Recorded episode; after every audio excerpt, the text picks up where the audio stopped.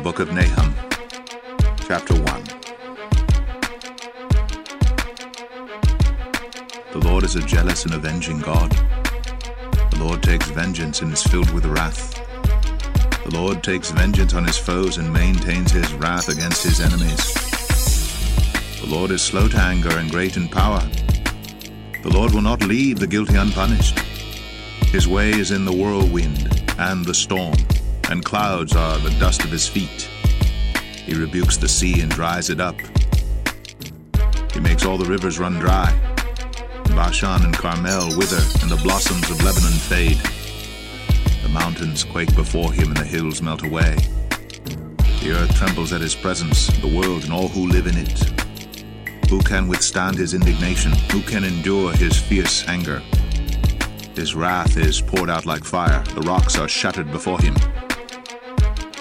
The Lord is good. In times of trouble, he cares for those who trust in him. But with an overwhelming flood, he will make an end of Nineveh. He will pursue his foes into darkness.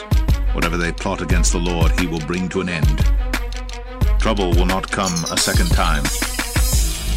They will be entangled among thorns and drunk from their wine. They will be consumed like dry stubble. From you, O Nineveh, has one come forth who plots evil against the Lord and counsels wickedness.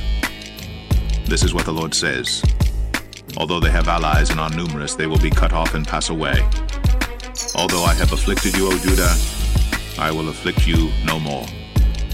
Now I will break their yoke from your neck and tear your shackles away. The Lord has given a command concerning you, Nineveh. You will have no descendants to bear your name. I will destroy the carved images and cast idols that are in the temple of your gods. I will prepare your grave, for you are vile. Look on the mountains, the feet of one who brings good news, who proclaims peace. Celebrate your festivals, O Judah, and fulfill your vows.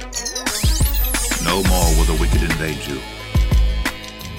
They will be completely destroyed.